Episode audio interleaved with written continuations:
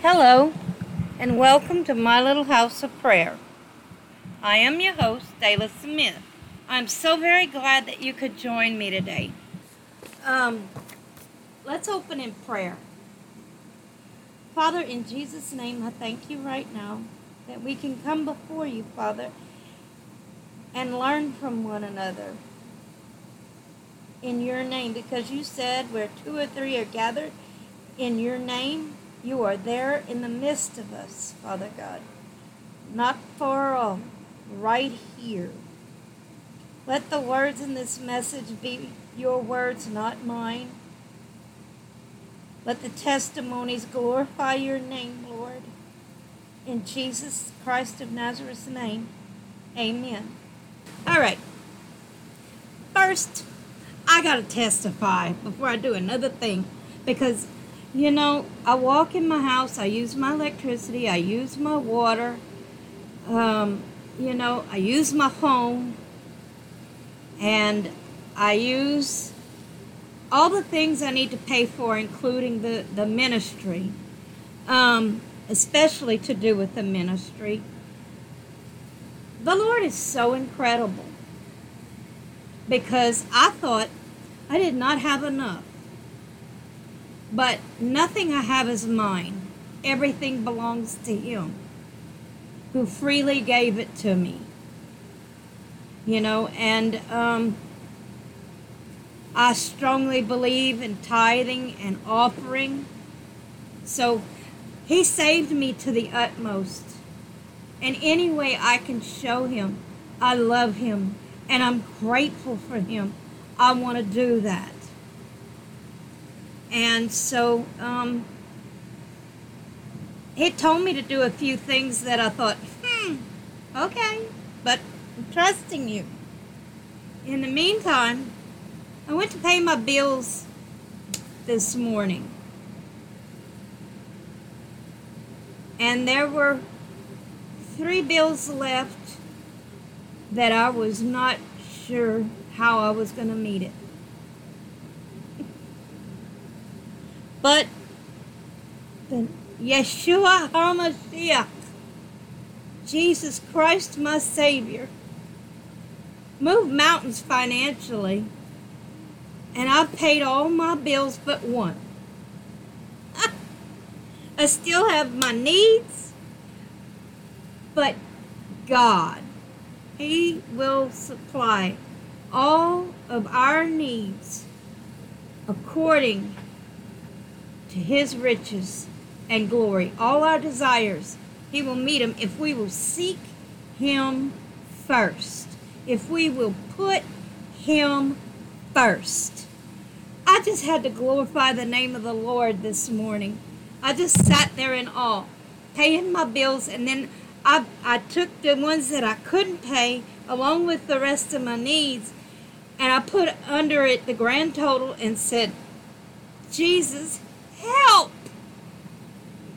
And He immediately moved in.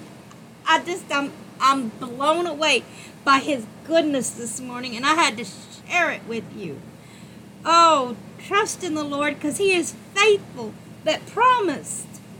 Anyways, enough of that. Recently, I was asked a very valid question, or should I say many valid questions, that caused me to know that I needed to teach on God's perfect will and His permissive will. Yes, these are different, and we should all be seeking His perfect will. But due to our humanity, we often mistakenly choose His permissive will. So what is the will of God? The Webster Dictionary defines the word will as this: power of choosing or determining, desire, determination, attitude, disposition to bequeath, to command. The Strong's Exhaustive Concordance defines the word will in the Greek as this: a determination, choice, purpose, decree, volition, inclination, desire, pleasure. So the Lord has a special desire, purpose, decree, inclination, and or pleasure concerning each and every one of us. Isn't that awesome? Jeremiah 29:11 says this. The Lord says, "For I know the thoughts that I think toward you, saith the Lord, thoughts of peace and not evil, to give you an expected end." The Lord has detailed his statement, this statement in Jeremiah in Deuteronomy 28:1-14. "And it shall come to pass, if thou shalt hearken diligently unto the voice of the Lord thy God, to observe and to do all his commandments, which I command thee this day, that the Lord thy God will set thee on high above all nations of the earth. And all these blessings shall come on thee and overtake thee, if thou shalt hearken unto the voice of the Lord thy God. Blessed shalt thou be in the city, and blessed shalt thou be in the field. Blessed shall be the fruit of thy body, and the fruit of thy ground, and the fruit of thy cattle, the increase of thy kine, and the flocks of thy sheep. Blessed shall thy basket be, and thy store.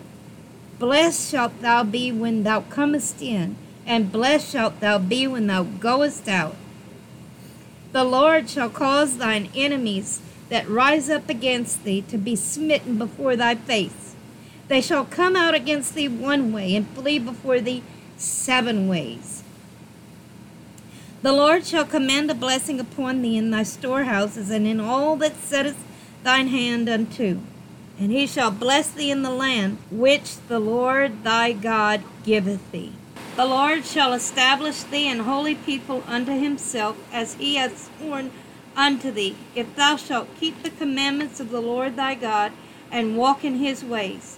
And all people of the earth shall see that thou art called by the name of the Lord, and they shall be afraid of thee. And the Lord shall make thee plenteous in goods, in the fruit of thy body, and in the fruit of thy cattle, and in the fruit of thy ground, in the land which the Lord sware unto thy fathers to give thee. The Lord shall open unto thee his good treasure, the heaven, to give the rain unto thy land in his season, and to bless all the work of thine hand. And thou shalt lend unto many nations, and thou shalt not borrow. And the Lord shall make thee the head and not the tail, and thou shalt be above only, thou shalt not be beneath, if that thou hearken unto the commandments of the Lord thy God, which I command thee this day, to observe and to do them. And thou shalt not go aside from any of the words which I command thee this day, to the right hand or to the left, to go after other gods to serve them." I believe Deuteronomy definitely gives us an idea of his perfect will towards us. The Webster Dictionary defines the word perfect as this: faultless, exact, excellent, complete, to improve, to finish, to complete. The Strong's Exhaustive Concordance in the Greek describes the word perfect as this: complete. In this context, it is true both present and future tense. So in God's mind, he is saying this to all of us: "My thoughts and goals for you are complete. I have already decided my plans and purposes for you. My commands are complete." There are so many ways he thinks about us. In the book of Psalms, King David says in Psalm 8:4-6, "What is man that thou art mindful of him, and the son of man that thou visitest him?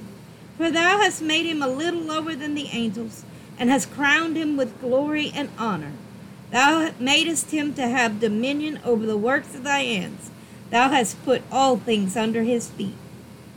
You see, in the Father's eyes, we never lost our dominion or authority that the Lord had given to mankind in the Garden of Eden. Satan can't take away what the Lord never gave to him. Because of the value of his great name, he doesn't take back what he has freely given to us. The choice is ours to accept or refuse his wonderful gift. His perfect will is this. 1 Timothy 2:3-4. "For this is good and acceptable in the sight of God our Savior, who will have all men to be saved and to come unto the knowledge of the truth." What would the Lord desire to save us from? Eternal damnation, eternal separation from his divine presence. He wants all of us to be with him eternally in heaven and in the glory of his presence. Now, the Webster Dictionary defines permissive as this: allowing permission or lenient. 1 Corinthians 6, 9 through 20. Know ye not that the unrighteous shall not inherit the kingdom of God? Be not deceived, neither fornicators, nor idolaters, nor adulterers, nor effeminate, nor abusers of themselves with mankind, nor thieves, nor covetous, nor drunkards, nor revilers, nor extortioners shall inherit the kingdom of God. And such were some of you. But ye are washed, but ye are sanctified, but you are justified in the name of the Lord Jesus, and by the Spirit of our God. All things are lawful unto me, but all things are not expedient. All things are lawful for me, but I will not be brought under the power of any. Meats for the belly, and the belly for the meats, but God shall destroy both it and them. Now the body is not for fornication, but for the Lord, and the Lord for the body. And God hath both raised up the Lord, and will raise up us by his own power. Know ye not that your bodies are the members of Christ? Shall I then take the members of Christ and make them the members of a harlot? God forbid. What? Know ye not that he which is joined to a harlot is one body? For two, saith he, shall be one flesh. But he that is joined unto the Lord is one spirit. Flee fornication. Every sin that a man doeth is without the body, but he that committeth fornication sinneth against his own body. What? Know ye not that your body is the temple of the Holy Ghost, which is in you, which ye have of God, and you are not your own? For you are bought with a price. Therefore, glorify God in your body and in your spirit, which are God's. I believe in verse 12, Paul is talking about what is lawful, what is allowed. He says that there are what, according to the Torah law of the Lord, may be allowed. But then he says that what we should aspire to is what is expedient, what is better for us, what is good for us, what we should aspire to in our choice-making decisions, in our walk with the Lord. So the question presented to us today is this: what change are we ready for? Jesus had a conversation with a rich young ruler. I believe that as a young man listened to Jesus' teaching, the Spirit of God began to convict him. He had a choice to make. Let's look at this conversation in Matthew 19, 16 through 24. And behold, one came and saith unto him, Good Master, what good thing shall I do that I may have eternal life? And he said unto him, Why callest thou me good? There is none good but one, that is God. But if thou wilt enter into life, keep the commandments. He saith unto him, Which? Jesus said, Thou shalt do no murder. Thou shalt not commit adultery. Thou shalt not steal. Thou shalt not bear false witness. Honor thy father and thy mother. And thou shalt love thy neighbor as thyself. The young man saith unto him, All these things have I kept from my youth up. What lack I yet? Jesus said unto him, If thou wilt be perfect, go and sell that thou hast, and give to the poor, and thou shalt have treasure in heaven, and come and follow me. But when the young man heard that saying, he went away sorrowful, for he had great possessions. Then said Jesus unto his disciples, Verily I say unto you that a rich man shall hardly enter into the kingdom of heaven. And again I say unto you, it is easier for a camel to go through the eye of a needle than for a rich man to enter into the kingdom of God. If you notice, Jesus took everyone to the Torah, the laws of the Lord God. Why? Because it is a mirror for our souls. When I go to the Lord, I try to use this mirror to expose what really lies within my heart so that I can change my choice-making decisions and ask for forgiveness of those sins. Being saved does not make us free from being a sinner. It allows the grace of the Lord to come in and convict us so that we can be changed by the Spirit of the Lord Most High. Romans 12:2. And be not conformed to this world, but be ye transformed by the renewing of your mind, that ye may prove what is that good and acceptable and perfect will of God. Did you see this? What is the perfect will of God? To allow Him to change our hearts and minds concerning our choice-making decisions. How we live out the rest of our lives. We were created to glorify His wonderful name. How then is praying the sinner's prayer and going about our daily lives as usual, glorifying the wonderful name of the Lord? Matthew 5:48. Be ye therefore perfect, even as your Father which is in heaven is perfect. If then we are still sinners saved by grace, can we be perfect? Because according to the Word of God, He sees the end of our lives as perfect. As we let Him work on our Christian walk, as we spend the rest of our lives allowing the Torah to be a mirror to our souls, as we repent, ask and thank Him for His forgiveness, we are letting patience have her perfect work. This is what Jesus called the crucified way. You see, salvation is a free gift of God according to Romans 6:23. But Jesus says that to keep it, there is a cost. He asks us to consider the cost.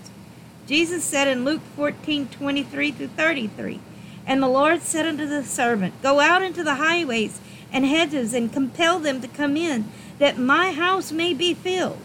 For I say unto you, that none of those men which were bidden shall taste of my supper. And there went great multitudes with him, and he turned and said unto them, If any man come to me, and hate not his father and mother and wife and children and brethren and sisters, yea, and his own life also, he cannot be my disciple. And whosoever doth not bear his cross and come after me cannot be my disciple. For which of you, intending to build a tower, sitteth not down first and counteth the cost, whether he have sufficient to finish it? Lest haply, after he hath laid the foundation and is not able to finish it, all that behold it begin to mock him, saying, This man began to build and was not able to finish. Or what king, going to make war against another king, sitteth not down first, and consulteth whether he be able with 10,000 to meet him that cometh against him with 20,000.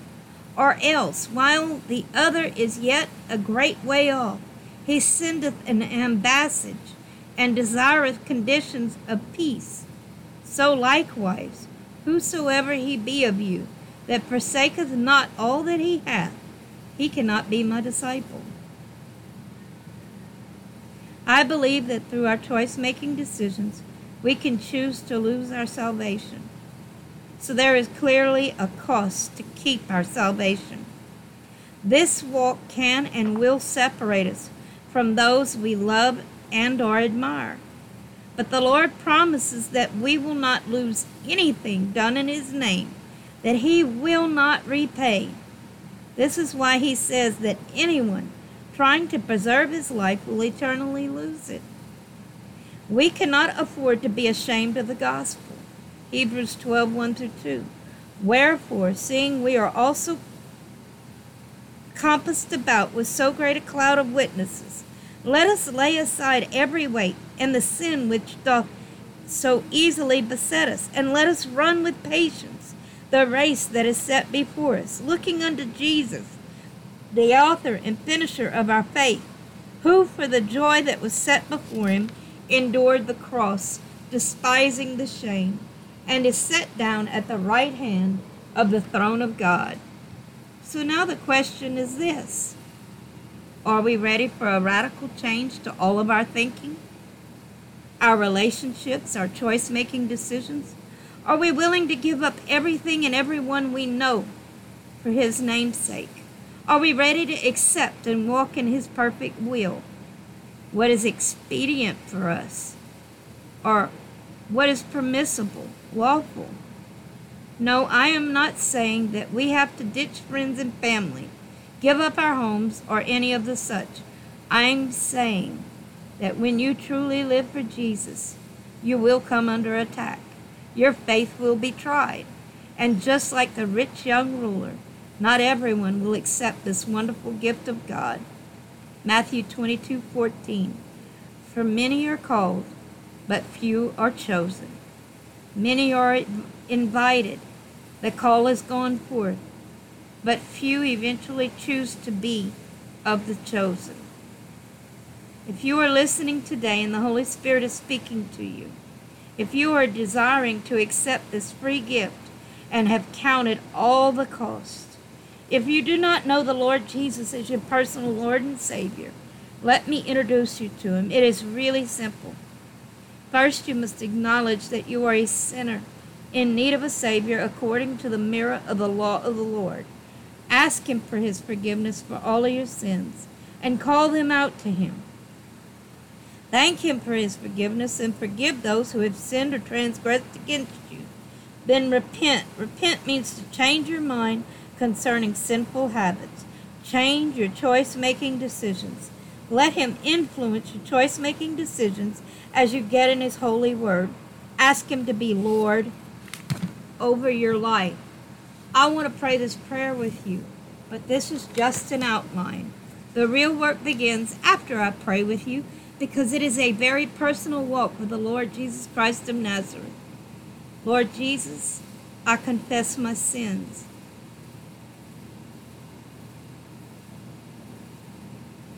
And ask for your forgiveness. Please come into my heart as my Lord and Savior.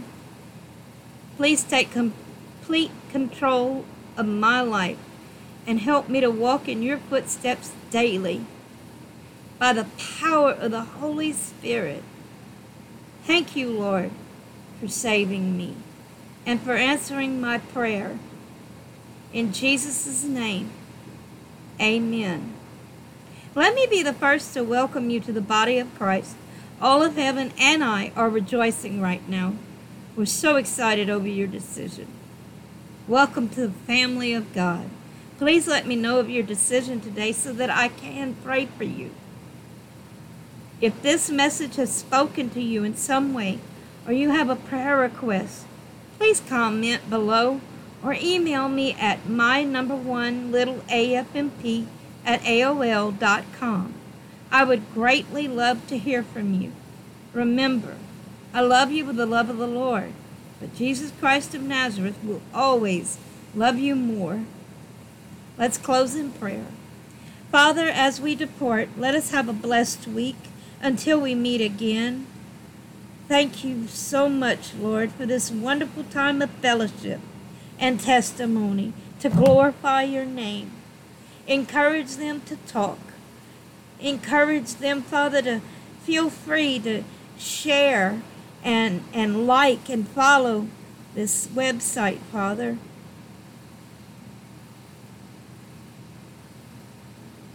In Jesus Christ of Nazareth's name, I seal this prayer with your blood, and I call it done. Amen.